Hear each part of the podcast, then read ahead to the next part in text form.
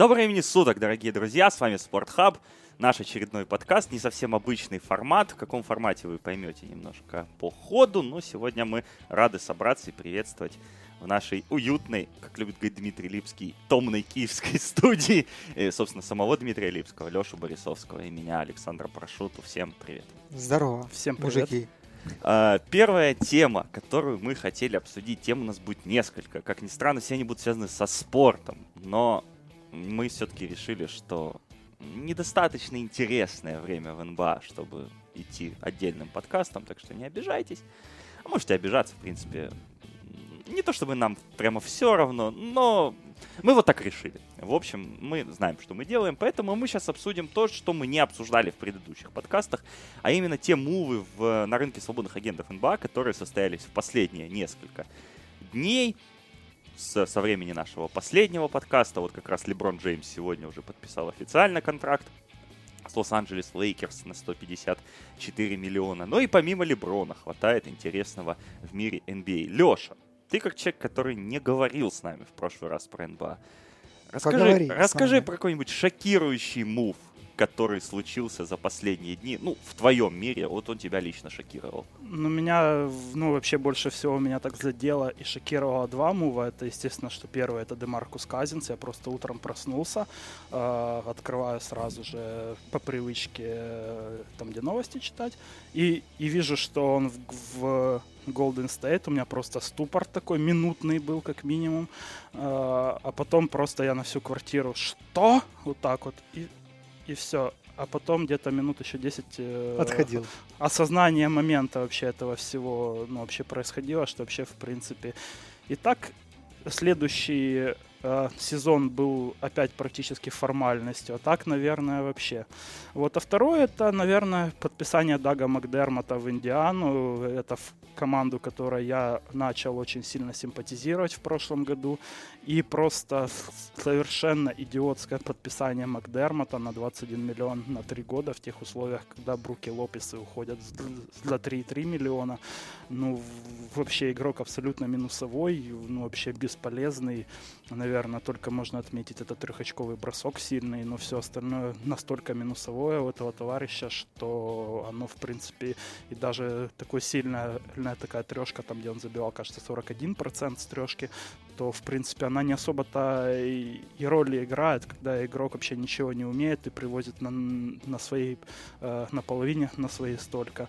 Ну, конечно, Индиана постаралась э, передо мной свои грехи ну, как-то замазать, что ли, э, Риком Эвансом подписание, но нет, Кевин Причард, я давай не будем, прощу Давай будем откровенны, ты расист.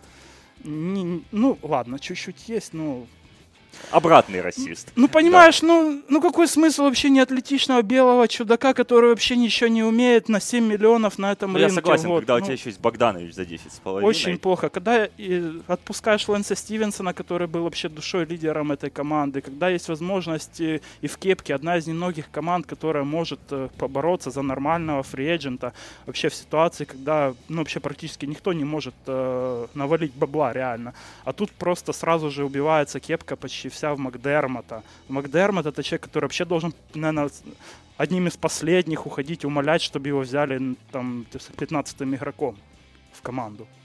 Ну, Дима. Ну, короче, Мне здесь так. интересен, вот э, в контексте, я абсолютно согласен со всем, что сказал Леша. Меня тут такой просто в Индиане даже поразило не, не сколько э, как правильно сказать, не сколько сумма, да, Макдермоту, сколько количество лет Макдермоту. Сейчас такой тренд, но мы видим, что команды пытаются брать ролевых игроков там на один, максимум два года. То есть, э, ну вот, как в этом контексте задать Макдермоту три ну, как-то это... Полностью вот, гарантированно. Да, это, это, это не совсем понятно. Ну, это, конечно, не убийство, но... но это, не, ну, понимаешь, вот, вот сейчас мы ну, перейдем дальше. маленьких ну, вот, Да, вот, понимаешь, например, Сан-Антонио, да, вот они, например, зажали дать Кайлу Андерсону 9 миллионов в год. По сути, те же самые 9 миллионов, ну, плюс-минус те же самые, да, только 9 миллионов на 4 года, да, которые дал Мемфис. Ну, то есть они не стали мачить Андерсона. Э, Ну вот тоже логика, в принципе, вот Сан-Антонио понятно. Им нисколько э, проблема заплатить 9 миллионов в сезон Андерсон, сколько они, они не хотят забивать платежку таким контрактом аж на 4 года. Там они продели Бертранс, Бертонса на те же самые ну, 5 миллионов. То есть это хотя бы меняемый контракт, меняемая сумма. Она большой роли платежки не играет. Ну 9 миллионов, да, или там 7 миллионов на 3 года, это уже это уже это тяжело. Но опять-таки, во время, когда там Э, ну, вот э, идеальный, например, идеальный, э, идеальное подписание, вот мы уже раньше обсуждали, по-моему, это вот Ариза Феникс, да, на 15. На один и все. Да, на один и все. Дали, или там, там Кентавиус, или там Редик, или, ну, перепла... Да даже Джулиус Рэндл на два года Даже 18, Джулиус Рэндл, да, отличный... на, на два года да. 18, получается, это не так много, на самом деле. Ну, просто лично у меня тут главная вообще проблема с этим подписанием в том, что из таких э, контрактов э, складываются такие вот вообще ситуации, что сейчас происходит с Портландом, с Денвером, э, с Уизардс, с теми же самыми. Я вот. думаю, ты немножко утрируешь, но на самом деле, в, конечно, ради, рациональное зерно в этом есть. Ну, слушай, ну, они не 17 миллионов дали. Это ну, хорошо, сколько получил Брэдли сейчас в Клиперс? 25 на 2. Ну, второй, вот. второй год полностью не гарантирован. Вот отличное подписание. То же самое подписание, подписание. Фейворс который это... 18 миллионов от Юты получил тоже без гарантии. Так игроки вообще всех разных уровней вообще просто. Ну, там просто пропасть.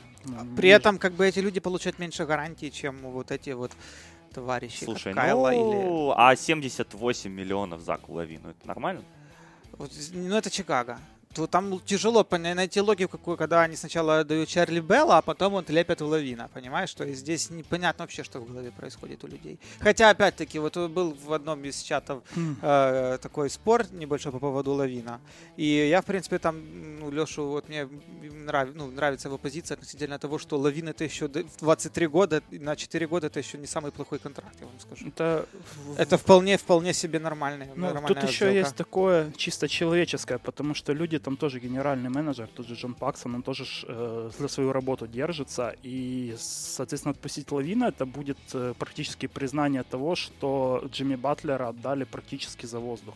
То есть, да, там есть Марканы, но э, отдать э, Батлера да, за Марканена, ну, это сразу увольнение, мне кажется. А так, то есть, ну, если ты даешь Лавину на 4 года контракт, ты еще можешь идти к владельцу, говорить, вот, э, вот это игрок с потенциалом, с большим, вот мы там через 3 года, то есть ты сам себе продляешь карьеру. Если ты отпускаешь Лавина, то все. То есть, ну, это практически тебе владелец сразу же ну, тебя вызывает на ковер и говорит, ну, а чё, а где от Батлера вообще какой-то выхлоп? Мы же вроде как бы перестраиваемся, зачем отпускать 23-летнего таланта? Ну да, кстати, ну, вот мне еще понравилось мнение на Рингере, когда сказал, ну, вот, э, не помню, кто именно сказал, ну, что так Лавин же ничем не хуже Виггинса.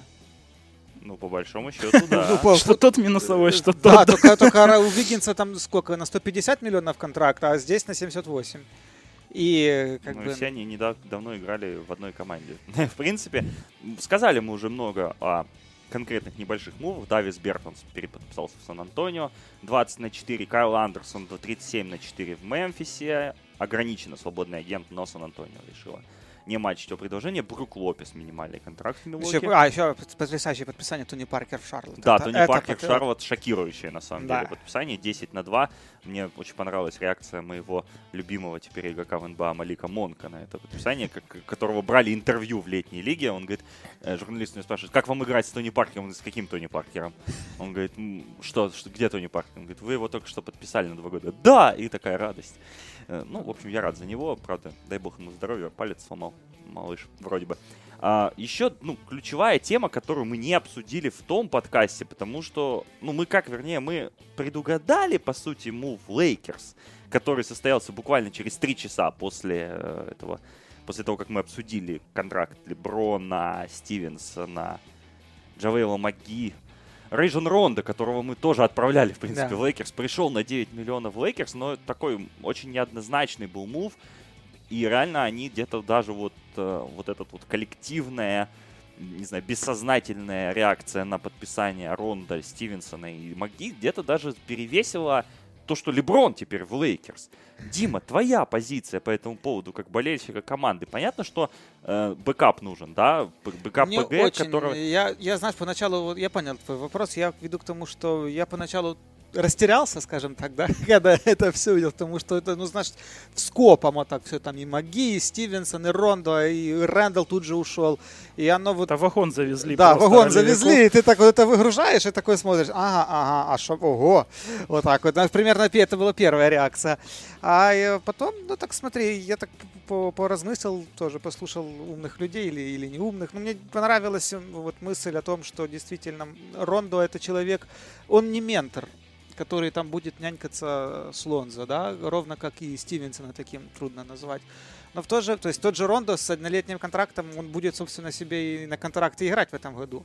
Э, другой вопрос, что это вот очень правильная такая э, создание такой правильной среды, где любое попустительство со стороны вот этих молодых игроков, оно будет тут же, как бы, этим попустительством будут сразу пользоваться вот эти вот ветераны, хотя, ну как ветераны, если Лэнсу Стивенсону 27 лет. Хотя он, да ладно? Да, он играет, по-моему, всю жизнь уже, да, в НБА, но, ну вот, вот, как бы ему тоже есть что доказывать. И вот этот момент э, очень тонкий, когда вот под молодых игроков, на молодых игроков оказывается давление. Потому что если там давление на Леброна будет в контексте эти результата там побед-поражений, ну, хотя бы частичное давление, да, то молодым игрокам э, вот давление будет идти со стороны их бэкапа, вот этих матерых, которым также есть что доказывать, и которые пришли сюда не памперсы менять, а себе зарабатывать игровые минуты и работать на контракт. Поэтому, опять-таки, если Лонзо опять начнет хандрить, как это было в первой половине прошлого сезона, да, пожалуйста, вот выходит Рондо 30 минут, и, а ты дальше там поливай куда хочешь, там, мимо денег. Аналогичная там ситуация касается Харта, или Кузьмы, там, то есть, ребята, вы ходите, играете, нет, пожалуйста, вот есть хорошие ветераны, которые могут, которым тоже есть что доказывать. Так что в плане вот этого вот конкуренции для конкурен... внутри команды, мне кажется, это отличное подписание, тем более, что игроки все эти с характером, и я думаю, что вот не в последнюю, я думаю, что не в последнюю очередь на это еще повлиял э, и Леброн, поскольку вот все эти люди, они как бы на, на разных этапах своей карьеры всегда бросали Леброну вызов. И мне кажется, Леброн вот есть у него такой, он ценит тут такие вот такие вот кадры, которые ну, могут посмотреть в глаза хотя бы ему. Слушай, но... вот похожая, извини, договорю, да. похожая ситуация была когда-то тоже в Лейкерс, там, с Коби Брайантом, когда э, подписывался Мэтт Барнс, э, да тот же Дерек Фишер, когда его тоже забирали свободным агентом. Э, Блейк, это все люди, которых Коби как бы вполне котировал, и он как бы видел, что ну, у них есть какой-то стержень внутренний. Ну, по сути, понимаешь, подписание Рондо это же обмен Рондо на Рэндла. Ну, формат, по сути, да. По сути, ну, да. и даже по деньгам обмен. По получается. сути, да. Но вот, кстати, да, и вот еще интересный момент с Рэндлом, я вот тоже не совсем понял этой позиции, потому что, э, ну, действительно, он потерял в деньгах. Если бы, например, ему Лейкерс дали, ну, пускай каких-то 44 на 4, и с прицелом, да, что им нужен капспейс в следующем году, мне кажется, что эти 44 на 4 в следующем году были бы очень даже ну, меняемы. Их в Рэндла можно было бы напарить очень даже легко, а может быть даже с Денгом. А, ну, опять-таки, 11 лет, ой, э, господи, 11 миллионов в год для такого, ну, для такого игрока, который и статус, ну, он, он говорят о том, что он читерил, но послушайте, он же читерил э, в очень ограниченном времени эту статистику. У него продуктивность довольно высокая. А с чего ты взял, что сам Рэндалл хотел идти на 4 года? Может, он думает, что он... Э, Нет, так Рэндалл, нику... Рэндалл даже Пеликанс не... на 22 ему, года ему никто там не при... Ему никто не предлагал даже, вот в чем вопрос. Ну, так это сейчас не предлагал. И от него, он... отказа... от него отказались. Он же не зря этот самый на 2 года контракт подписал. Через 2 года истекут все контракты, которые давали 4 года назад. У всех будут э, как раз-таки пустые платежки. И он такой красивый, еще достаточно молодой, можно сказать, уже в прайме. Он как раз-таки выйдет на free Логику Рэндла понять можно логику Рэндла понять можно. Я говорю о том, но поскольку он был не ограниченно свободным агентом, то решение по его будущем принимали Лейкерс, а не Рэндалл.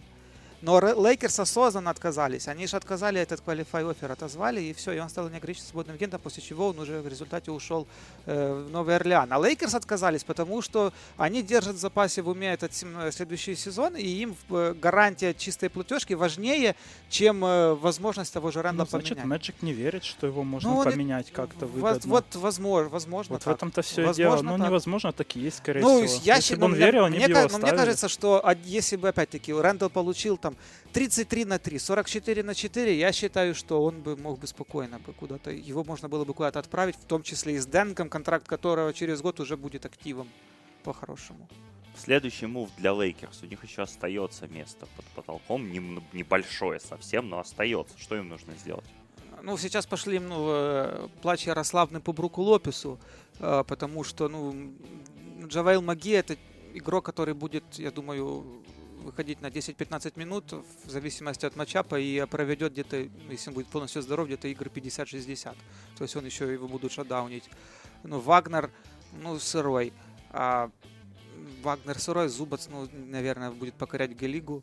А вот этот spot остается, и как бы, ну... Алексей Лень. Я иногда не, не, слегка намекаю. Алексей Лень до сих пор свободен, да. кстати. Базовая говоря. команда украинской сборной. Да. да, от Вашингтона переходим к Лейкерс. Еще один ключевой сюжет НБА, который таки случился, как мы, в принципе, предсказывали неделю назад. Это отчисление Оклахомы Кармела Энтони, который им экономит порядка 100 миллионов под налогом там и без того сумасшедшая дорогая команда, в которую они добавили Нерлитсона Эоля, в которую они добавили Реймонда Фелтона.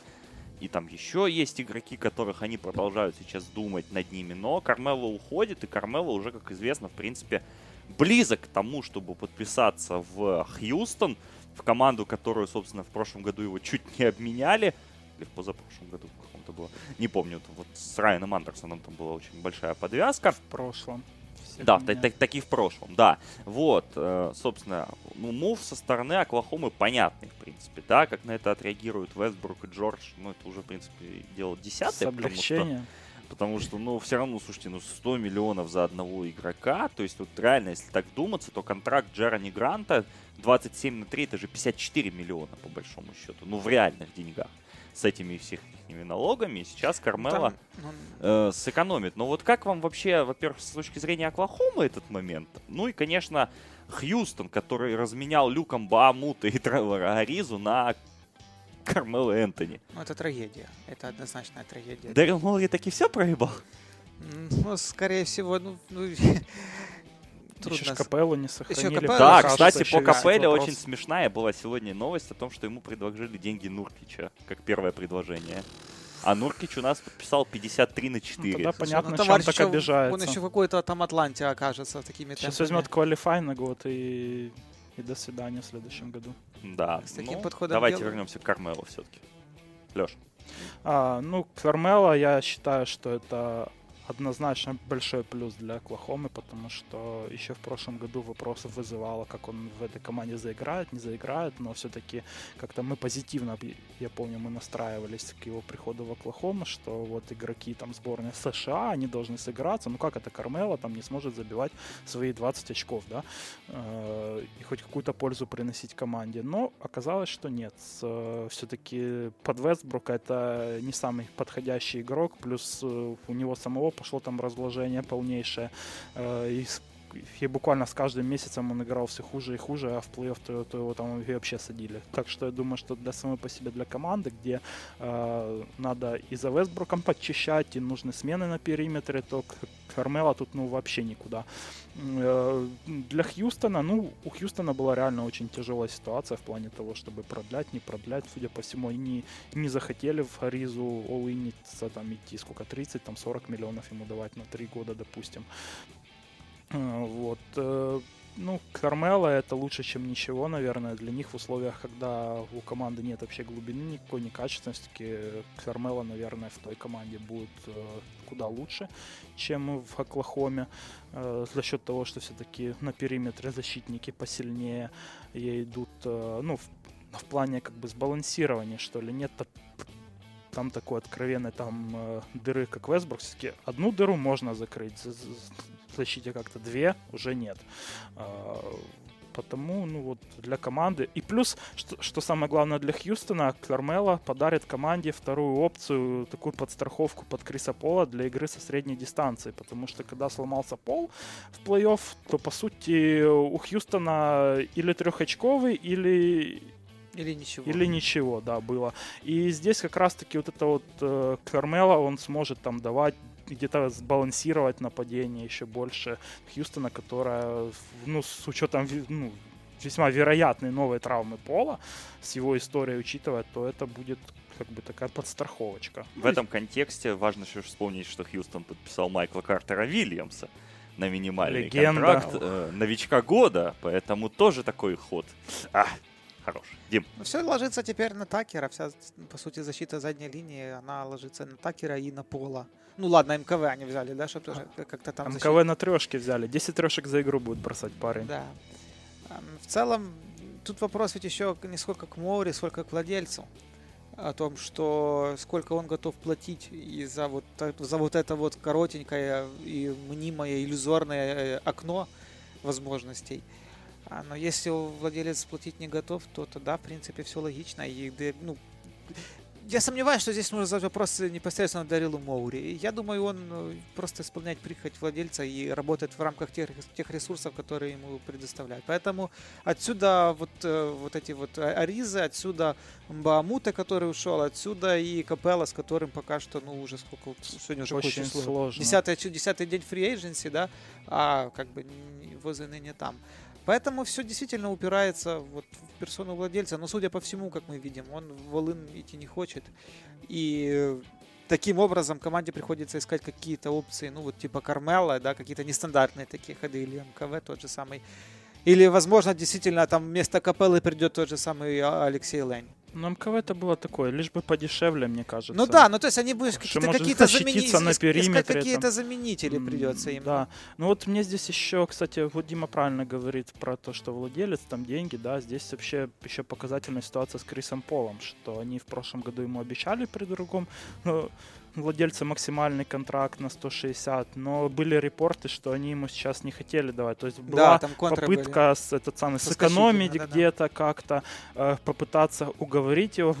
Возможно, они, когда его брали, они надеялись, что все-таки один год он сделает разницу, и Крис Пол поймет, что здесь вот нужно где-то ужаться, как там Кевин Дюрант в Голден Стейт, да.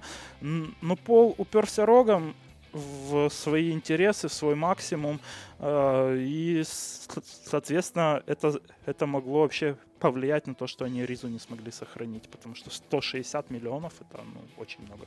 в завершение темы Хьюстона просто добавлю, что сегодня ночью пик второго раунда Хьюстона, где Энтони Мелтон забил 26 очков в летней лиге. Игрок, который, в принципе, по своей готовности был похож на игрока, который сейчас может помочь Хьюстону. Посмотрим, как они его Мауры будут... гений, все. Э, Посмотрим, как, Стил. как, как они его будут использовать в сезоне. Два еще подписания, которых необходимо сказать все-таки по масштабу. Мы их оба уже обсудили. Никола Йокич подписал максимальный контракт с э, Денвером, а Дэвин Букер подписал максимальный контракт с Фениксом. Это игроки, собственно, ну, наверное, заслужившие, я думаю, эти контракты. Сейчас посмотрим еще на тех игроков, кто у нас остался на рынке. Сегодня 10 июля. Мы общаемся в обед по киевскому и московскому времени. Клинт Капелла, конечно же, во главе планеты всей. Маркус Смарт, который, как говорят, склоняется к тому, чтобы принять 6,1 миллиона квалификационное предложение Бостона. Но мы пока не знаем, что это будет. Айзея Томас до сих пор на рынке. Джабари Паркер ограниченно свободный агент. Уэйн Эллингтон все еще на рынке. Родни Худ все еще на рынке, но тоже ограниченно свободный агент. Там вроде Сакраменто проявляют к нему К интерес. Смарту тоже.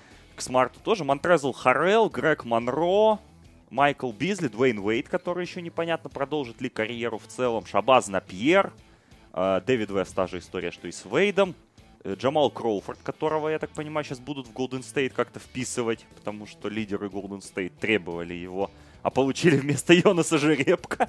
А, Тревор Букер, а, Йоги Феррелл, Брэндон Райт. Сет Карри, по-моему. Сет Карри подписался уже давно. Он уже А, в Портленде. А он в Портленде я как-то упустил этот момент. Да, Винс Картер, Да. Ченнинг Лучший Фрай. из Карри будет Та же история. Чемпион, Тащить Лиларда. э, чемпион NBA Ник Янг. И, конечно же, Алексей. И, конечно же, Алексей Лень, которого очень сильно обломало подписание Двайта Ховарда Вашингтоном. Ну вот, Но- кстати, я вот на месте Лыня еще бы посмотрел еще, как с Капеллой Хьюстон там разрулит, не разрулит, потому что мне кажется, что э, если они откажутся давать Капелле деньги, то Лэнь это как Капелла заменитель вполне Ну, на, на минималках. Да, в принципе, они э, плюс-минус Ну, одинаковые рынок по центровых возрасту. сейчас от Капеллы зависит, мне кажется. Да, сейчас, ну, остался. Капелла Ну как, последний. слушай, ну Брук Лопес ушел за 3 миллиона. Какой тут, ну, я не знаю, Нет, Капелла нет. Просто быть. я считаю, что Капелла или остается в Хьюстоне, или нет. Ну, в смысле, он остается по-любому или остается с деньгами. А, кстати, мы еще, да, мы еще же забыли сказать за Двайта Ховарда. Да, ну вот он подписал Ваш- пятилетний да. контракт, ой, пятимиллионный, Пятимиллионный, простите, да. контракт с Вашингтоном. А, тоже неоднозначное подписание. В такую-то раздевалку такого-то Ну, игрока. по-моему, как раз последовательно. Вот в чем Уже не не откажешь... испортишь уже. Да. Вот в чем не откажешь Эрни Грюнфельду, так это в последовательности. Вот, кстати, вот хоть как минимум это, вот, за это стоит уважать человека. Вот тому еще последовный, как говорили украинские Ну, классики помним, политтехнологии. мы помним, как закончил тот человек, ка- ка- который был последовным. Но э, Не, ну в принципе, кстати, да, ну размена. У них же э, с Гартатом же штерки были солидные с Волом. То есть мы говорим о раздевалке, да, но Гартата что почему сплавили? Потому что там с Волом были ж развалы да. страшные. Теперь Вол вообще застрелится, короче. Этот мув направлен, чтобы Вол В ушел. общем, здесь Санону приготовиться надо. Да, Потому Сано... что- Кстати, вот да, про Санона еще пару слов хотелось бы сказать. Летняя лига NBA идет у нас. Уже сыграли матчи в Юте, играли у нас, да, в Сакраменто играли. Сейчас основной турнир в Лас-Вегасе. Э, Некоторые звезды блистают, например, Трей Янг, который не может ничего попасть абсолютно с любой дистанции. Джарен Джексон, наоборот, 8 трешек в первой игре попал и затем блеснул. Очень сильное впечатление производит Шей Гилджес Александр. Да и Дандре Эйтон, в принципе, нормально. Да, все там нормально Ну да. выглядят, по большому счету. Вот кроме Янга, реально, который, э, ну, вот У сейчас... Бегли проблемы были. Ну, Бегли были небольшие... Ну, Бегли еще и травмировался сейчас. Две игры. Бегли сейчас Он еще и травмировался, поэтому... э, ну и украинские ребята, которые там играют, Кобец и Близнюк, к сожалению, времени совсем не имеют. Близнюк сегодня дебютировал наконец-то за Клипер, сыграл полторы минуты. Кобец вчера за Чикаго сыграл минуту, но Санон две игры сыграл пока что без очков, 27 минут в сумме, но много фолов, много перехватов и очень много энергии. Отметился в протоколе. Да, отметился в протоколе. Сегодня даже три перехвата, в принципе, сделал. Ну, все-все. Вот Вашингтон Пост, вчера была большая статья про него там. Отмечают, что насколько энергии парень дает, как он заряжает партнеров по команде. Ну, в принципе, ничего нового, но приятно, что узнают такое про наших парней. Они, Санон еще никуда не это. Вот Свят Михайлюк сильное впечатление производит, как по мне. И для меня главное, что он явно сбросил вес. То есть то, что, ну, то, что у него было естественно. Ему нужно было против... Ну, мы помним матч с Дьюком в Безумии. Ему Бегли нужно было на спине держать. Сейчас ему не нужно держать Бегли на спине.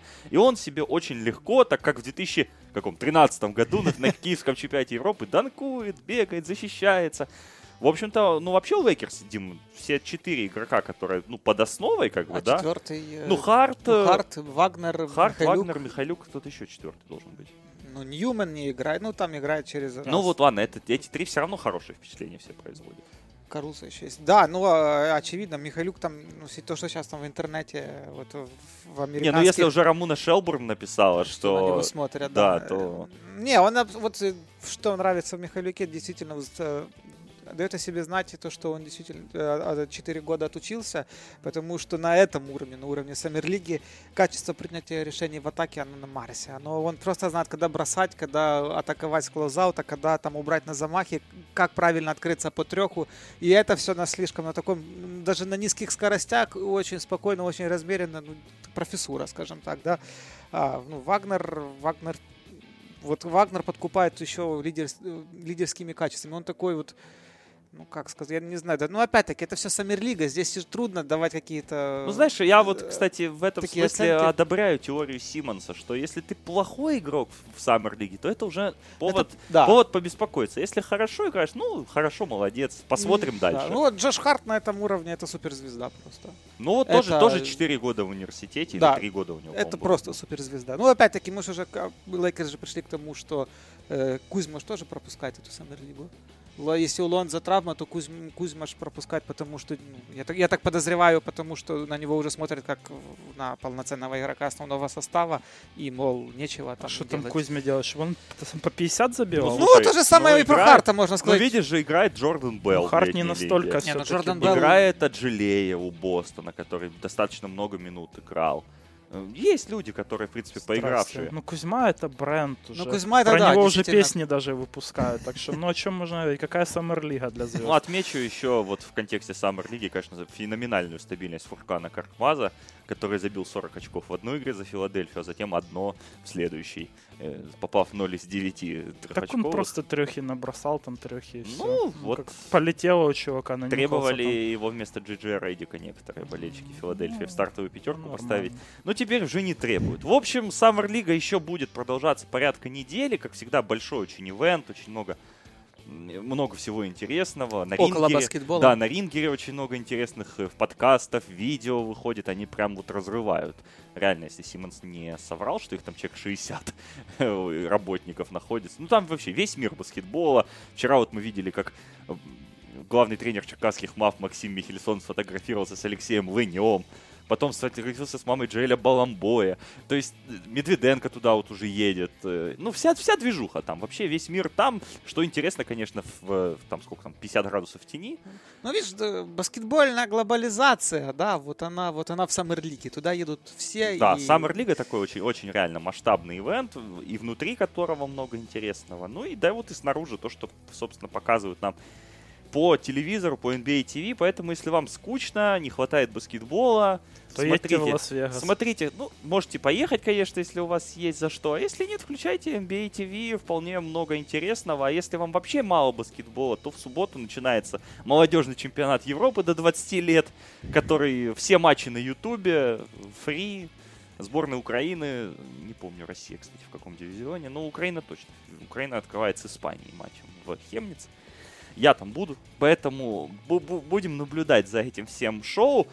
И, собственно, перейдем к нашей тогда уже второй теме, которую мы сегодня запланировали. Разумеется, более глобальное шоу, чем летняя лига, сейчас происходит немножко поближе к нам, чем э, Лас-Вегас. Чемпионат мира по футболу выходит на финишную прямую. Сегодня, не знаю, когда вы слушаете этот подкаст, но мы его записываем за 10 часов, за 9 часов до первого полуфинального матча между сборными Бельгии и Франции. Во второй полуфинал вышли англичане и хорваты. И, конечно же, все 30 минут следующего подкаста мы посвятим Домогою Виде. На самом деле это неправда. А почему? Вся- Я вся- настроился. Вся, вся тема, ну, обязательно мы о нем скажем, но все 30 минут посещать не будем. Вот, кстати, вот только что э, в Твиттер упала фотография о том, что на заседании Верховной Рады президент э, Федерации футбола Украины Андрей Павелко пришел в джерси Ивана Ракитича сборной Хорватии. А, Вот. Собственно, мы с Димой говорили до старта плей-офф э, о чемпионате мира. Можете вернуться, послушать, посмеяться с наших прогнозов. Но, в принципе, не сказать, что мы там уж прямо сильно ошибались. Мы, конечно, не поверили в сборную Испании. Ну, вернее, сильно поверили в то, что они хорошие. Были, были вообще хорошие драматичные матчи, были интересные яркие повороты. В общем, какие у вас впечатления вот от последней недели на чемпионате мира? Потому что, ну, сейчас уже на этом этапе все смотрят. Все матчи, как, как бы там очень тяжело от, от- отключиться. Хотя я, например, вот матч Франции-Уругвай не смотрел. Честно, пролежал на пляже на, на прошлой неделе его. Но смотрел матч Бельгии и Бразилии, конечно же, оба других четвертьфинала. Дима, давай с тебя начнем. Какое у тебя самое сильное впечатление? Ну, кроме вида, конечно. Си- Самое сильное впечатление, наверное, оставила Бельгия, потому что, ну, они обыграли бразильцев, главных, которых Ну, я а тоже до этого Японию как обыграли Да, да, да, да. Вот, тем более, да, на контрасте с после Японии так обыграть Бразилию, очень такой, я бы сказал, уверенный футбол в их исполнении. Э, Мне кажется, что главное преобразование сборной Бельгии связано не сколько с тренерской работой, хотя с ней тоже, без ее нельзя не отметить вклад Мартинеса, но вот то, что делает Дебрюйне, это, это, это, это, это вышка. Я понимаю, что сейчас там, да, ну, на золотой мяч у нас, как обычно, там будет претендовать Роналдо, Месси, там, и сейчас еще у нас можно Салах, да, который там... Харикейн. Х- Ну, Харикен не настолько... Ну, Ну, слушай, если Англия выиграет чемпионат мира. не, это, я сейчас не, я сейчас не в контексте даже победы говорю. Окей. Э, Я просто веду к тому о, о хайпе больше, да, что вот э, там и Салаха раскрутили сильно э, по итогам сезона, но уровень Дебрюйна, он не так много забивает, конечно, как все вышеперечисленные персонажи, но это, это, это, это Ну, что-то мировое. строят игру. Я понимаю, что там вот это вот, вот там мы говорили Хави Иньеста, люди, которые там вот между собой там вот это на коротке отдать, подержать, контролировать, а он это, мало того, он это все делает еще и при этом на скорости.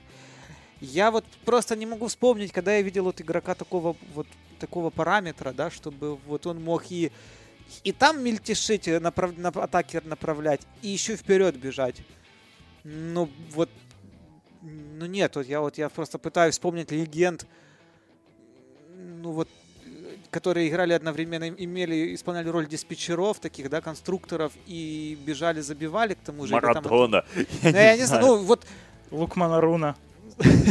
Ну вот я помню Фернандо Редондо, у меня такой еще детский остался Но какой-то. Редондо этот. все равно больше был опорник. Но он больше, да, он больше опорник. Хотя он, знаешь, как, как опорник, он все равно бежал вперед, он отдавал, он Ну, подключался. Он- вот реально он напоминает такую олдскульную десятку, типа Платини, что, что, что, что, что-то Да, но он, понимаешь, ну, ну он еще играет не на чистых мячах, он же, Да, он еще и же ж выбивает. лошадь, понимаешь? Ну, ну там Стивен Джерард может быть, но Стивен Джерард это он, всё- он игрок больше такого, как- Лампард. М, Лампард не бежит. Фэт Фрэнки. Погремуха была, ну куда? Лампард трусой э, по- подбежал там Этого к пределам, к пределам штрафной и так 20 голов напулял. Ну вот так, кстати, похоже играл Фернандини в Шахтере. Вот, Вот, да, да, да, да, да, да, да, да, да, да, да, да, да, когда да. они играли в Лиге Чемпионов. Ну, это на, на, это, это на Но этом это другой уровне. уровень, да, конечно, конечно. Вот. А так найти какую-то вот подобие, я вот не могу даже вспомнить такого игрока. Для меня, конечно, уровень Дебрюйна в сезоне за Мансити это, это космос. И как бы там на Силву, чтобы не говорили, что вот там Давид Силва при Гвардиоле, ну мы видели Давида Силву в Испании. Ну не вообще, ну, ну, на всю сборную там Иска делает какие-то забегания и Альба, и, и все на одном фланге. Где был Давид Сильва, чем он занимался, мне трудно понять. А Дебрюйне, вот его прогресс, он как раз... э, И он и на Мансити сказался, на игре Мансити, и на игре в сборной Бельгии. В общем, ну и надо отдать должен еще Азару, который тоже не растерялся в больших матчах. Вот Азар тоже хорошо помогает. Леш, Но он же говорил, Азар, что я хочу быть лучшим игроком. Вот, типа, вылетел Роналдо, вылетел Месси, теперь, типа, я лучший игрок на чемпионате мира, типа, я должен быть тут, короче, карать всех. Так что, ну, твое впечатление. частично. Ну, я в основном смотрел сборную России, честно признаюсь. Да. А, Мне очень весело смотреть. э, Было матчи этой команды. Ну, играли-то, в принципе, Даже Россия и несмотря на неплохо, результат. по-моему, Ну да, но я просто проникался вот этим всем э, духом чемпионата. Да, атмосферой, вот этими э, разговорами про прекрасные стадионы, про особенно вот помню, как в прямом эфире комментаторы эм, Ты же на Первом канале самый- смотрел, да? Конечно, я, я все смотрю только на российских каналах. э, Ну, это исключительно, правильно, это- чтобы получить наибольшее удовольствие, как говорится, ну, люди там варятся, люди больше знают явно. Вот они рассказывали про ту трибуну, которая там была построена не совсем красиво, э, вот, и, и рекламировали, да, да, и рекламировали ее, вот, э, мне это очень сильно запомнилось, как, ну, там же удобнее смотреть, там реально более обзорный вид, вот, так что да, в общем, комментаторы молодцы, мне подарили очень много минут радости, действительно, На самом деле, мира. матч Россия-Уругвай просто блестяще откомментировали. Вот эта пара комментаторов. Да, Как они оправдывали поражение команды. Как они при счете 0-2 рассказывали на 78-й минуте, что у России отличные шансы на победу. Это, это было сильно, действительно. Но это все равно все-таки это Ну, там групповой Занозин, раунд. кажется, комментировал еще да, кто-то, еще но было... кто-то. Но там, там совсем пиздец был, простите. Можете на Sports.ru прочитать. И там полная вырезка. Э, Play-by-play. Я скажу про свое впечатление. Честно, да, россияне ставили очень хорошую. Вот по Хорватии даже. Да, с Испанией понятно, что Испания вот это вот 1250 передач. э, 800 из них между собой. Проиграли по пенальти, что, в принципе, для Испании неудивительно. Просто мы как-то забыли в контексте да, последних доминирующих выступлений сборной Испании, что они еще, еще те лузеры, в принципе. Рад за сборную Англии. Рад за сборную Англии, что они, во-первых, выиграли серию пенальти.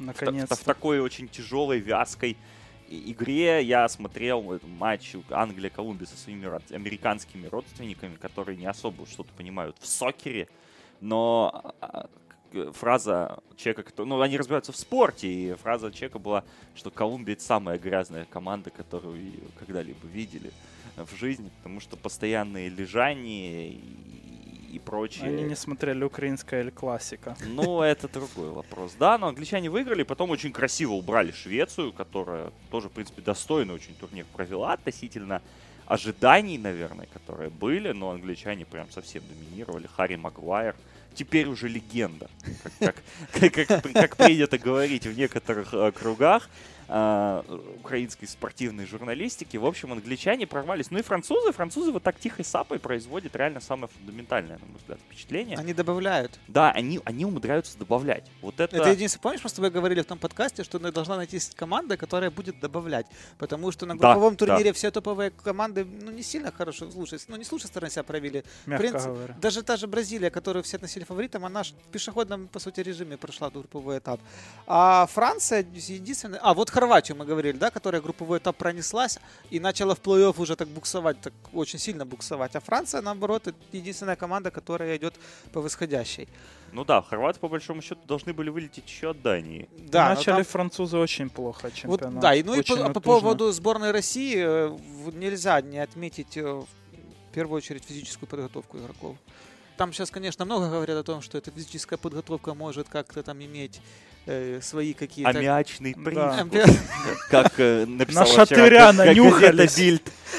И пошли играть. Э, но в целом, вот то, как россияне откатали, ну, они ну, по-хорошему, они должны были Хорватию дожимать в экстра тайме. Гол вида, он вообще случился из ниоткуда. И после того, как Россия надавила, сравняла и еще пошла атаковать, вот я думал, что хорваты дрогнут. Ну, там удар, по-моему, Ерохина потащил Субашич. Но в целом, э, так отно... Э, ну, они, считай, с Испанией спокойно 120 минут. На таком спокойняке отсиделись и выбегали, главное, вперед. То есть не просто бей вперед комбинация вперед. Они бежали целенаправленно и успевали. И, ну, в общем, Россия понравилась. Да, не по, знаю, по, по игровым по игровым, Да, и как бы там не, я, в принципе, вот э, не склонен переоценивать там того же Головина, который ну, в матчах с серьезными соперниками ничего не показал, но э, в целом, как команда, они вполне-вполне. Ну, вот я тут отметил бы и Черчесова все-таки в том контексте, что на таких турнирах, как чемпионат мира, все-таки играет большая роль не тактическая выучка там тренеров, тактические способности, а именно э, то, как он сможет сплотить команду, как сможет мотивировать, и в этом, в принципе, Черчесов вот, себя да. показал и очень хорошо. В этом плане вот еще очень понравился Дзюба, который стал, ну, по сути, лидером команды. Mm. И ну, там три лидера, на мой взгляд, было. Там был Игнашевич, да, Акинфеев и, и, Дзюба. и Дзюба. Да. Дзюба это не лидер, Дзюба это бог. Ну, он совсем мощный. Ну, слишком, да. Совсем мощный. Ну, мы с Димой это обсуждали на прошлом подкасте или перед ним, что вот Черчесов такие мувы в стиле Жозе Мауриньо сделал психологически, когда он взял весь негатив от команды на себя перед там за неделю до турнира, за две недели до турнира а команда смогла как-то собраться и раскрепоститься. Ну и плюс у них было достаточно хорошее расписание. Э, их не ставили к стенке матчем с Уругваем сначала. И они, в принципе, какой-то ход смогли набрать, а тут уже уверенно. И да, реально, мне кажется, сейчас больше всего забавно наблюдать, как в России хуярят, простите, Федора Смолова. Да, это вообще дичь полная. Травля просто тотальная. Причем э, Смолов же не единственный игрок, который не забил пенальти в серии с Хорватией, но Марио Фернандеса никто не трогает, потому что Марио Фернандес, конечно, провел очень сильный турнир. И он забил, собственно, с игры мяч, но он был который лучшим сравнял. команды, по сути. Ну, одним из, наверное. Ну, так сложно выделить. Ну, понимаешь, ну вот опять, я по, по поводу Смолова. Но ну, мне как... кажется, вот я хотел закончить, что ну. Смолов это такой пузырь, который они сами надули, а, россияне. Ну, вот лучший бомбардир чемпионата, ну, ну вот лучший бомбардир, ну, но, как, ну где это но чемпионат, тут, какой его здесь, уровень? Так дело даже не в этом, понимаешь? Игра была построена на выход из обороны через длинный пас через Зубу. А когда у него Дзюбо ходит на скамейку, выходит Смолов, то как ты будешь выходить через длинный пас, через Смолова или через кого? Что он должен делать? Ну, то есть, почему, почему тишина по Эжеву, потом за самому Головину, который ничего не показал? В вообще, двух да, матчах, вообще да. ничего не показал опять-таки, показал зубы, он, он принимает, скидывает, и эти гаврики дальше бегут, подбегают, там, Самедовы, вот эти все. Они там на подборе организовывают какую-то уже потом атаку вторым темпом. А когда, ну, это, это кстати, тактический ход Черчесова, ну, у него не было другого, у него не было достойного замены Дзюбы достойной, который, то есть, Смолов, ну, не то просто типа в персонаж. Ну, вот как Уэйн Руни в Англии, да, ну, вот, вот что, во что играла Англия, что там Уэйн Руни ничего показать не мог. Да. Ну, вот примерно то же самое, мне кажется. Где-то где-то вот в этой надо искать ну, плоскости. Россияне, россияне все-таки вылетели, вылетели очень достойно. Шведы прошли хороший турнир, еще раз повторюсь. Выбили Швейцарию, которую так достаточно да. хайпили. Ну вот, э, кстати, по поводу швед... а, англичан, да, ты говорил. Э, удивительный момент. Англия может дойти до финала, иметь все очень рабочие шансы, при этом не сыграв ни с одной элитной топовой э, командой. Ну, видишь, как... Э, сетка, то есть сетка турнир... Ну, действительно, они И, и могут сыграть в финале с Бельгией, с которой они играли в, в третьем группе, туре. Да, вот да, этот да. матч, который, типа, кто проиграет, тот и выиграл. И оба, и обе вышли Да, и получается, да, попасть, обе, да, обе команды сейчас реально могут сыграть в финале. Реально могут. Конечно, Бельгия, Франция. Так, переходя уже к этим полуфиналам, Бельгия, Франция реально очень крутая вывеска. Опять же, там нельзя избежать от каких-то национальных моментов, потому что страны-соседки, которые там тоже непонятно как... Фотография братьев Азаров э, в футболках да, Зидана. Начали Да, набрасывать уже. Да, и все вот эти нюансы по букмекерским раскладкам. Франция фаворит 2.45. Ну, как мы Ну, это понимаем, что это не... Только номинальный Ну, это фаворит. за 90 минут. А, Бельгия 3.0. а, На проход Франция 1.73. Бельгия 2.1 в этом матче. Здесь много очень всяких разных интересных ставок. Вот, например, отличная ставка. Бельгия выиграет 6-0, и Ромео Лукаку забьет. Коэффициент 301. Так что, если у вас есть лишний доллар, заряжайте. Вообще, как вы смотрите на этот матч? Что будет решающим фактором? И, собственно, ваш э, прогноз какой-то. Ну, я думаю, что Бельгия все-таки немного нестабильна, и вот ее как-то немного от, от матча к матчу шарахает. То, что было с Японией, конечно, команда показала характер 100%, но, но они были реально одной ногой уже от вылета. Фактически, да, против Бразилии они собрались, классно вообще сыграли, но в такой ситуации, когда Франция набирает и играет вообще более стабильно и более, что ли, на классе, вот так вот, э, то здесь любой провал э, у бельгийцев, то он может быть как бы решающим. Здесь такая вообще ситуация, что апсайд у Бельгии вроде как бы повыше, но я бы поставил скорее на стабильность Франции в этом противостоянии. Я вот согласен с этим мнением. а, Вот оно мне тоже близко. Другой вопрос, что у Бельгии в чем лежат шансы Бельгии? А, вот у них преимущество в том, что это, наверное, единственная топ-команда, которая лучше всех вот мимикрирует, подстраивается под соперника. У них нет своего четко ярко выраженного стиля. Они могут сыграть первый номер, они могут сыграть на контратаках, они, то есть, они подбирают еще сильные, э, слабые, вернее, стороны соперника и от них играют. А, вот в этом плане очень сильно, очень интересно посмотреть, как они будут играть с французами, потому что, на мой взгляд, шансы Бельгии вот против Франции лежат, если в плоскости того, что они должны играть первым номером. А, объясню почему. А, в общем, я вижу так, что если Бельгия берет мяч под контроль, Франция сразу теряет двух игроков. Она, а- она получает э, Погба, который, который вообще не любит вот такой тягомотину, играть без мяча, возиться, отбирать, бегать. Это не его. Да, есть Канте, который может из-за из себя, из-за Сашку. Но Погба здесь как бы он не помощник. И мы видели, например, в матчах. Ну, мы видели весь сезон в матчах Ман Юнайтед, когда э, команда Жозе Мауриньо вот она играет без мяча, Погба ей в принципе не нужен. Когда вообще ведется борьба, Погба вылетает. И второй человек, которого теряет Франция в такой игре, это Оливье Жиру, который в принципе не может ничем помочь э, в команде, которая постоянно защищается. Жиру это человек, который должен заби- добивать, забивать, на него должны вешать. То есть это игрок, который ждет своей подачи. Но когда команда будет играть без мяча, подачи он это не дождется. То есть э, там Франции, возможно, есть смысл строить игру на контратаках уже от, от Мбап- скоростных качеств Мбаппе, Гризмана и там, кто у них еще, там Дембеле, наверное, есть там из таких товарищей, кого можно выпустить на скам- со скамейки. Вот, поэтому я бы, если опять-таки мы принимаем во внимание тот факт, что Франция выходит на Бельгию играть тем же составом, что она выходила против Уругвая, то мне кажется, что Бельгия должна сыграть первым номером. Ну, во всяком случае, мне кажется, шансы ее лежат именно в этом. Но и поскольку Бельгия это та команда, которая, как я уже говорю, может и перебирать разными стилями игры, мне кажется, вот тут они могут. Но опять-таки, действительно, а, ну, как мы уже говорили, Франция действительно, ну, очень, ну, на классе, действительно, Леша правильно сказал, чувствуется вот уверенность в, своё- в своих силах, стержень вот этот, и, ну, Франция такая больше каток. И мне кажется, что действительно Бельгии просто не, не хватит, наверное, ну, наверное, психологических каких-то таких моментов, да, вот, мне кажется, Франция просто передавит. Хотя, опять-таки, с точки зрения игры Бельгии есть что предложить, и ее шансы далеко-далеко. Ну, очень близкое противостояние. Да, очень, да, close. Бенджамин Павар сыграл в 4 матча за сборную Ю-19, 10, 15 матчей за сборную Ю-21 и 10 матчей за национальную сборную проиграл 0. Поэтому Ну, это ж как Джордан, Виннинг рекорд. Джордан Хендерсон же что же, там сколько, 30 матчей или 28? Ну, Все, что ни, ни разу не проиграл сборная Англии, пока он играет. Так что, да, будет интересно. Я скажу, что мне кажется, что такое странное противостояние, на самом деле, потому что французов, мы помним, по Евро, вот эту уже версию, они неплохо, очень неплохо выглядели, но в финале уткнулись и, собственно, не использовали кучу моментов и проиграли. Бельгия на Евро еще хуже сыграла, на чемпионате мира 2014 тоже. Мне кажется, что реально этот матчап, как мне кажется, сведется к тому, у кого привезет центр защиты.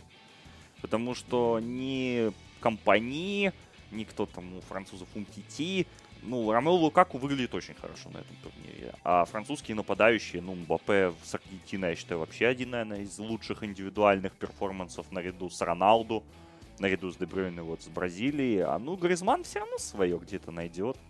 И поэтому у кого где, где просядет защита, там уже вратари, конечно, начнут играть. Вратари тоже world class оба. Да, очень близко. Очень близко игра. Она сегодня у нас 10 июля состоится в 21.00. Так что смотрите, будет весело. А вот 11 июля завтра, то есть матч Хорватия-Англия. Хорваты, как мы видим, добрались до полуфинала.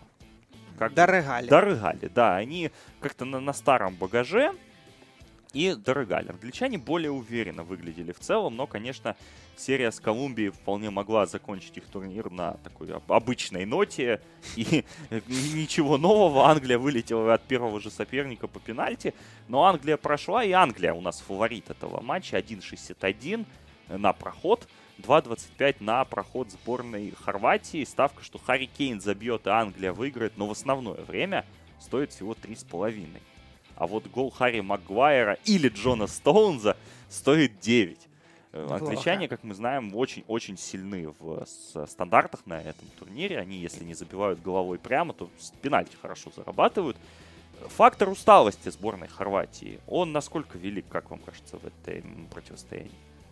Ну, мне кажется, скорее будет ментальная усталость от всей ситуации. С вида все-таки, ну, я думаю, сборную это там всколыхнуло прям, ну, очень серьезно.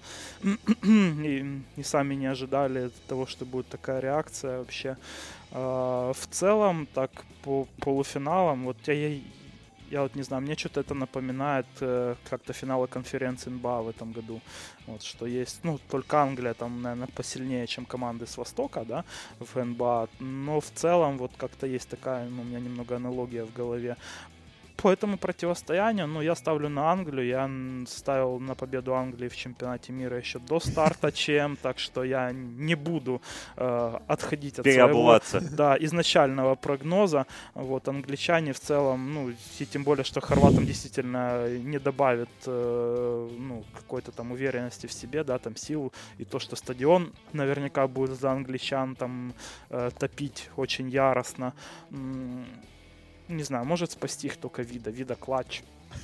Это, вида это, это было всегда, это все, кто следил за, за киевский Динамо, все знают, что вида клатч. И вот какие-то стандарты на 88-й, на 87 минуте я бы лучше всей команды держал виду, чем там всех остальных игроков. Вида сумасшедший мяч в России забил, вот это по, по траектории. Ну, Вообще... Это его типично, он такой любил забивать. От пола, я как помню, как он это, э, и Шахтеру, да, да, от газона там с 5 метров, ну вот именно отскок мяча с 5 метров в девятку, там, ну, короче, такое. Вообще, у нас по поводу вида, ну, очень сильный сезон, очень сильный чемпионат проводит, очень сильный. Они наравне с Ловреном, ну, при, том, при всем при том, что Хорватия закончилась, да, ну, как мы видим в игровом плане, центр обороны играет... И вратарь и, да, и вратарь. Центр обороны, на самом деле, очень-очень сильное впечатление производит.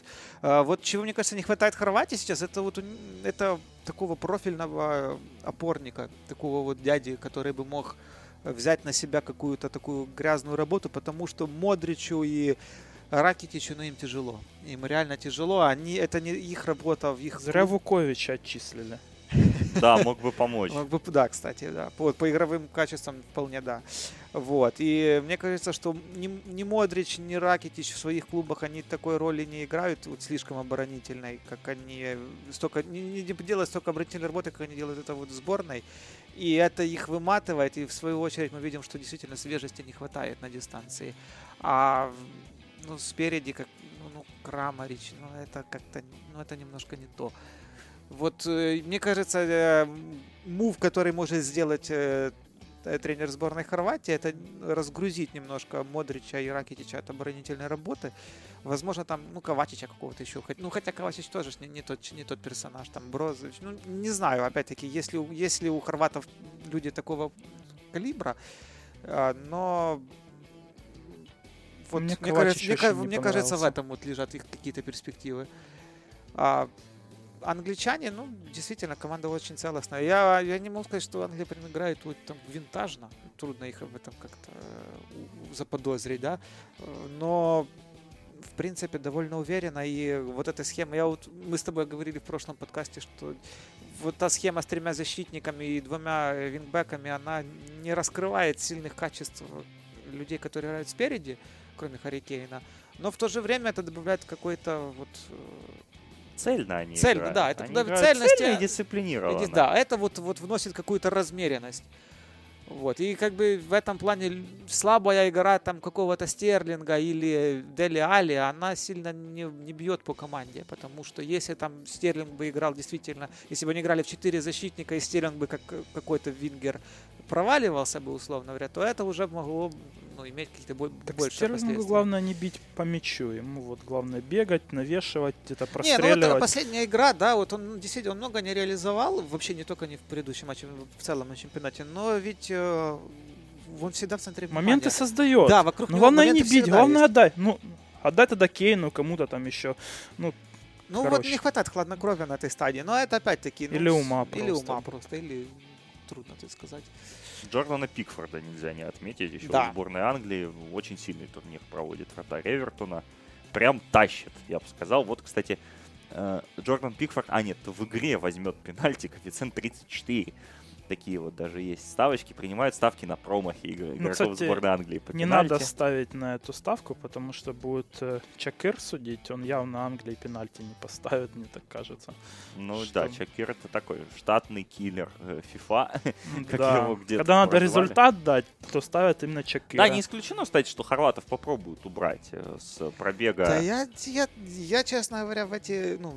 Конспирологии. Я верю в, да, вот то, весь, э, вот это весь трешак с видой, вернее, не то, что трешак, а сам факт штрафа, даже не вида Вукоевича, это абсолютный бред, Э, но э, вопрос в том, что вот из-за одного Вукоевича там Милевиты должны убить команду. ну, Так убрать не поэтому, просто Англия в финале выгоднее намного. Ну, Англия... Слушай, это финал, почему-то, даже если там в финале кто бы не играл, это финал чемпионата мира.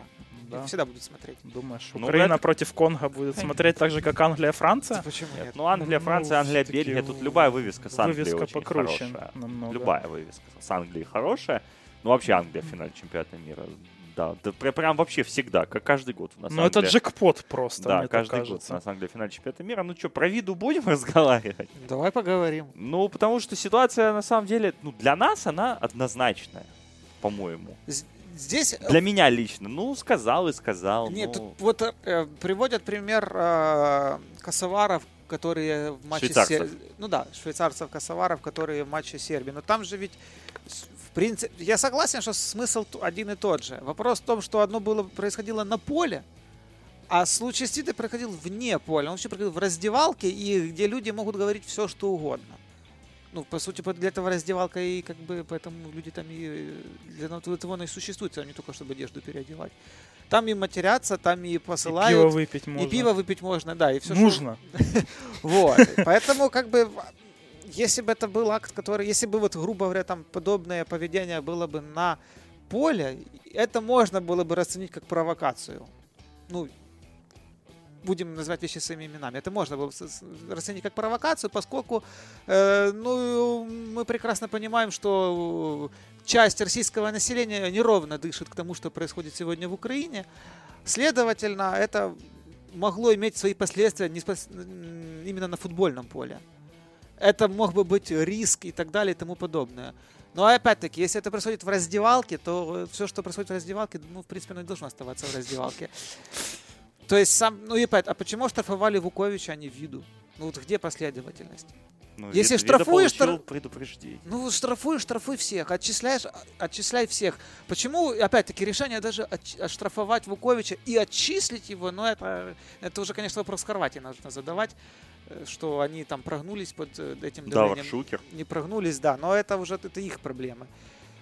Ну, Ну, решили пар немного выпустить, как бы Вукович вроде бы не так много там ну значит положили для на алтарь, наверное. да, поло- поста- положили на алтарь, чтобы сбить. Ну, не основного ж центрального защитника ты будешь. э, Ну, конечно. Ну и, и в принципе, чемпионата. да, и в принципе вот еще мнение, да, что вот выбрали сакральную жертву в виде Вукоевича, да, чтобы э, каким- каким-то образом снять, снять э, давление и риски для своих, опять-таки, болельщиков, которые остались в России. Потому Ну, это важная тема. да, это очень важная тема, и мне кажется, что здесь уже такой, ну, это такой закулисный момент, и в этом плане, наверное, возможно, да, Выгля... как бы некрасиво это выглядело по форме, но, возможно, вот в этом плане, это, в этом аспекте именно это оправдано. Ну, так как эту тему начали разгонять везде в СМИ, и у нас в том числе, и, э, и в России, я думаю, что в целом это оправдано, да, действительно. Это, это не совсем э, как-то справедливо, что ли, да, красиво. это вы- выглядит бредово, не совсем но... логично, Да. но с точки зрения того, чтобы действительно выпустить пар, наверное, это правильно, мы всего не знаем. Плюс меня интересует, кто снимал это видео, кто вообще его выложил, кто выложил вчера второе видео на всем это как э, подогреть все это вот то еще дополнительно этот самый в топку говнеца подбросить. Вот э, еще дополнительно ну потому что все СМИ они просто косят на этом просмотры сейчас там Вот, клики. нельзя не отметить вчерашний пост нашего общего знакомого Артема Панченко в Телеграме, когда он обложил Sports.ru и в лице главного редактора. Ну, который мне- очень активно кидает в топку Да, и это же ведь, ну, ну, ну, это ну, абсолютно все по делу написано. Когда ты на, на словах говоришь мир, дружба, жвачка, а в то же время у тебя в, ком- в комментах раз такое, ну, такое говно происходит, и ты это не трешь, а даешь этому говну еще больше бурлить, то как бы, ну, это, это такое двуличие, что от этого действительно, ну, но немножко противно. Да, это- это Во- но реально вообще дичь. ситуация, например, для меня абсолютно понятная, потому что я как человек, который был месяц назад в Сербии, и, ну, собственно, половина Белграда обвешана российскими флагами, э, все офисы российских компаний крупнейших там находятся, и футболки а, сербы и русские братья навек.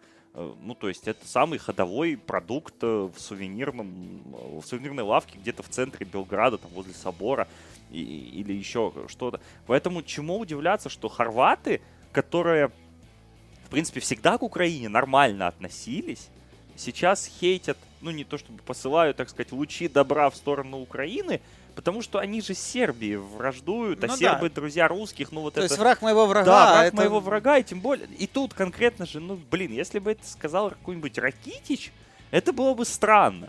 Но так как это Вида и Вукоевич, ну, Вукоевич вообще легенда киевского Динамо, Ну на да. мой взгляд, вот современной Да и эпохи. Вида Да и Вида. Да и вида, да. да, и- ну и теперь-то уже вообще понятно, что легенда. Капитаном Ну, да, он был капитаном, он реально забил, наверное, 4 гола Шахтеру в, личных матчах. То есть это, ну, очень важная фигура тоже на современном этапе истории киевского Но он один Динамо. из самых э, и достойных легионеров, надо Да, сказать, конечно. Но это оба игрока, которые реально отдали очень много лет Динамо и украинскому футболу.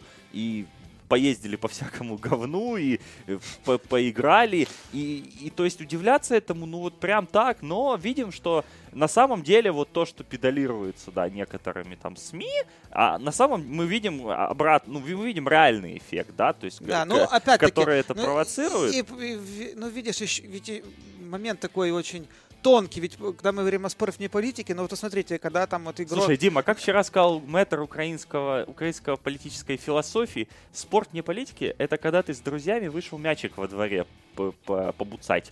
А вот с первой лиги уже начинается спорт в политике. Э, да, я, я еще просто подвожу к тому, что вот э, на этом чемпионате, правильно заметил Павел Ильянов, шахматист, э, о том, что было два таких тонких момента. Ну, первый с вида, к чему мы видим, это привело. И Ну второй да. момент, это товарищ, э, губернатор Липецкой области, который немцев к фашистам всех приравнял и объяснил к этим поражение как бы немецкой сборной. Да, что Мы на видим- немецкой земле они... Да, и мы видим ре- российской, и мы видим реакцию к Свида, и мы видим реакцию вот с этим товарищем.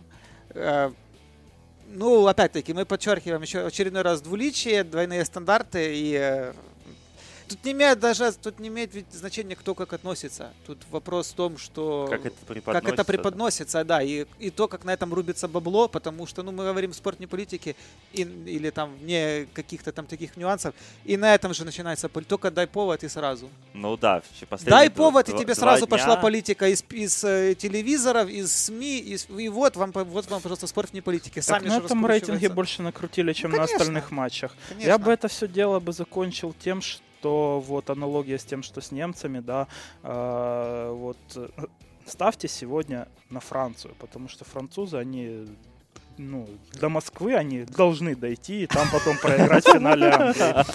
Да, историческая справедливость должна восторжествовать или нет, не знаю. В общем, полуфинал чемпионата мира сегодня, завтра, 10-11 июля. Финал чемпионата мира у нас в воскресенье, перед этим это 15 июля, почему-то в 6 вечера, кстати.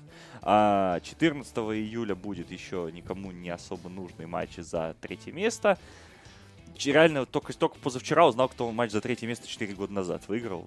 Вообще не интересовало э, никак. В общем, чемпионат мира потихоньку подходит к концу. Ну а мы еще все-таки поговорим немножко об еще одном важном спортивном событии, которое сейчас стартовало. Стартовало немножко позже, чем обычно, как раз из-за чемпионата мира. Событие, которому у нас уже два года подряд, по-моему, были посвящены даже отдельные подкасты, но уже по итогам. Сейчас мы небольшую затравочку и итог того, что мы увидели за первые дни дадим. Тур де Франс у нас начался. Леша Борисовский у нас большой фанат этого вида спорта. Я тоже когда-то, честно говоря, смотрел очень много и очень сильно увлекался, но сейчас уже не так. Леш, в общем, три этапа, да, мы так понимаем, да, прошло? Да, три этапа. Три этапа прошло. Была вчера командная разделка, насколько я помню. Это такой важный очень такой э, формирующий... генеральной классификации. Да, фор формирующий генеральную классификацию элемент.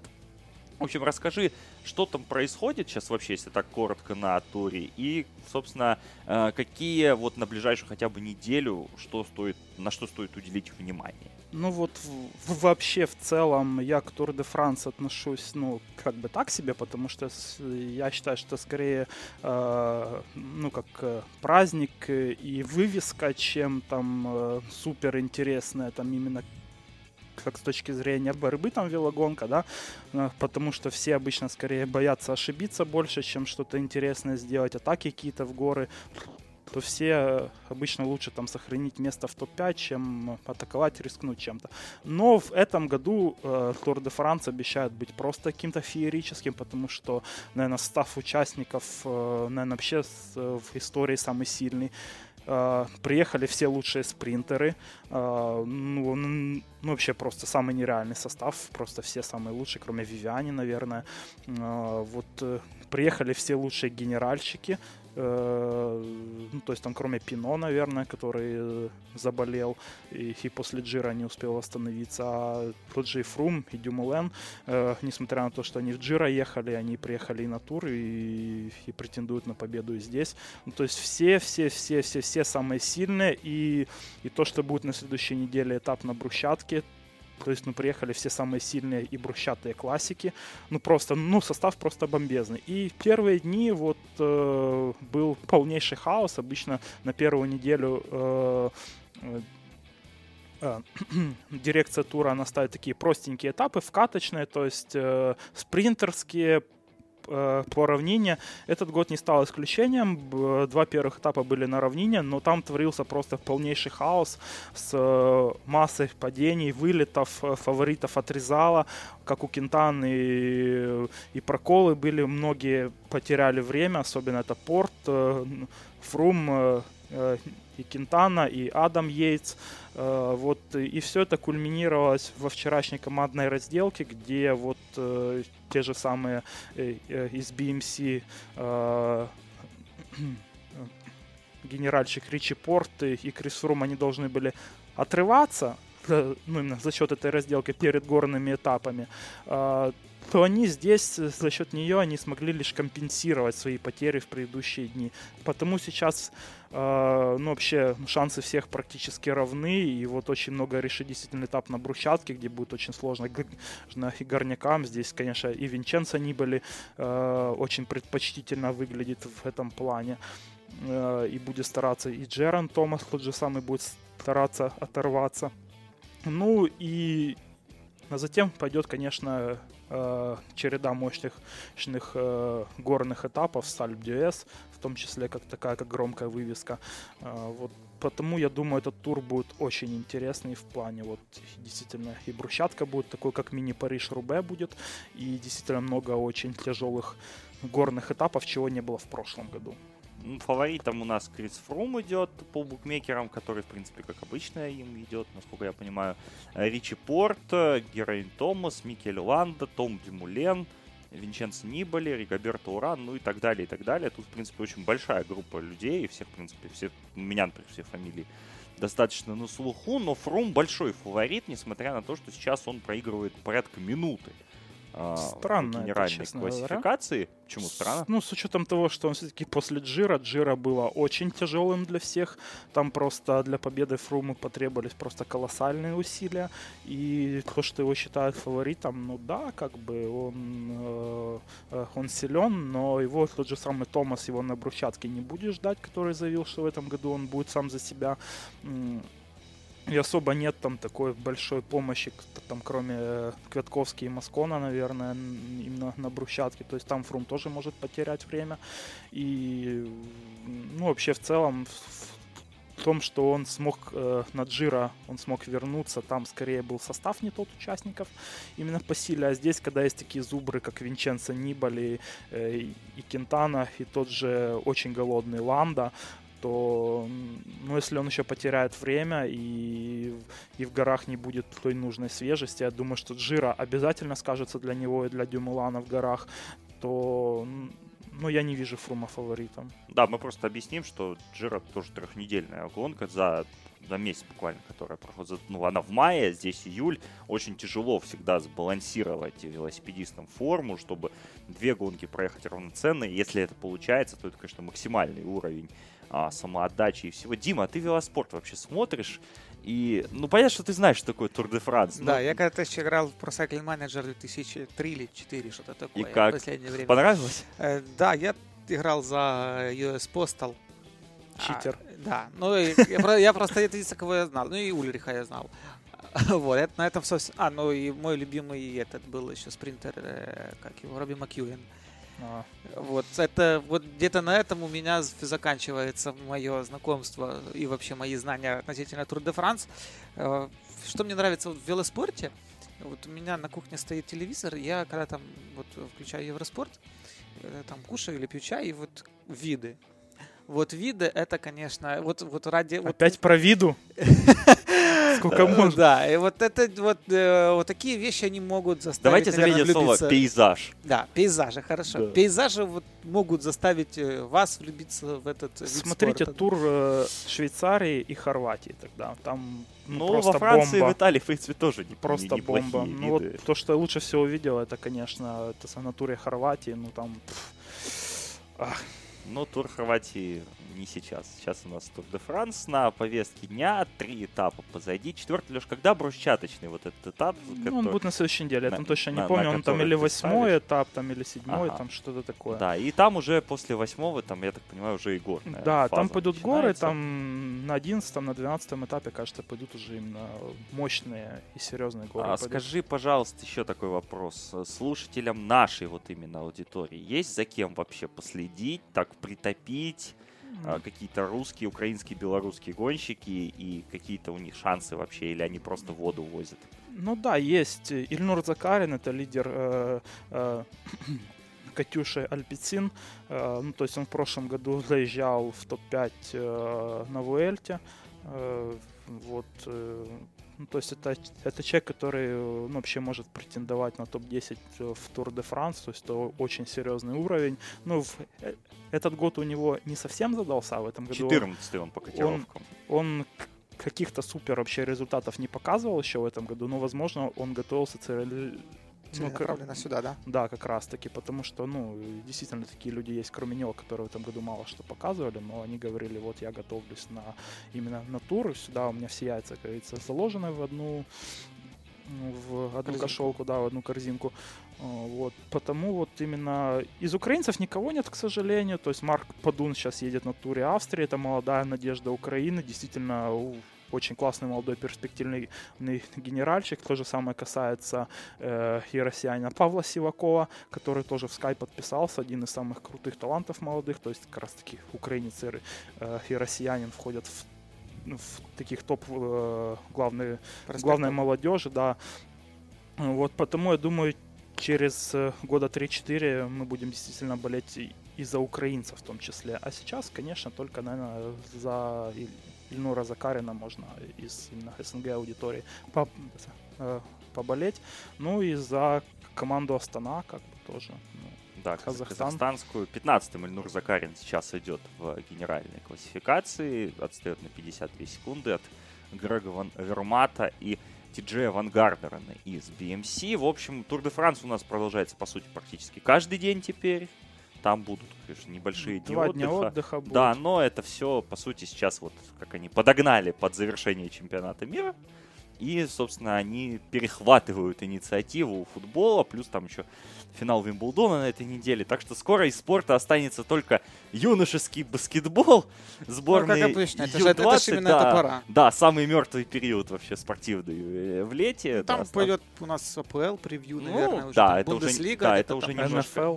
Да, это уже немножко позже будет, да, но пока что сейчас вот мы заканчиваем чемпионатом мира, заканчиваем с летней лигой, и все внимание молодежным сборным баскетбольным. Женщины у нас уже играют Ю-20, не совсем успешно, но играют мужики, значит, парни, парни, скажем так, начинают в субботу. Ну, будем следить тогда за и Тур де Франсом, и всеми вот этими вещами. Следите за нашими обновлениями, подписывайтесь на подкасты на SoundCloud и на iTunes. Подписывайтесь на социальные сети, особенно в Твиттере, потому что там мы стараемся как-то больше всего оперативно. Ну и, конечно, задавайте свои вопросы, пишите мнения, будем стараться на них реагировать уже в будущих наших подкастах. Ну и я бы еще обратил внимание на то, что у нас сегодня новый немножко формат. Да, новый формат, Я если думаю- вам, да, мы, конечно же, обязательно поставим тайм-коды, разграничим, то есть если вы не хотите слушать про футбол или наоборот хотите послушать только про футбол, Только про виду. Да, или только про виду, да, то есть мы, мы вам оставим э, график, где конкретно включать, да, и пишите, как вам такой формат, потому что, в принципе, видите, сегодня мы на отдельные подкасты не, не наскребли времени и желания, а вот на такую э, сборную Соляночку. соляночку, да, вполне может быть. Дмитрий Липский, Алексей Борисовский, ребят, спасибо. Услышимся. Я Александр Пашутов, все, пока. Всем спасибо за внимание.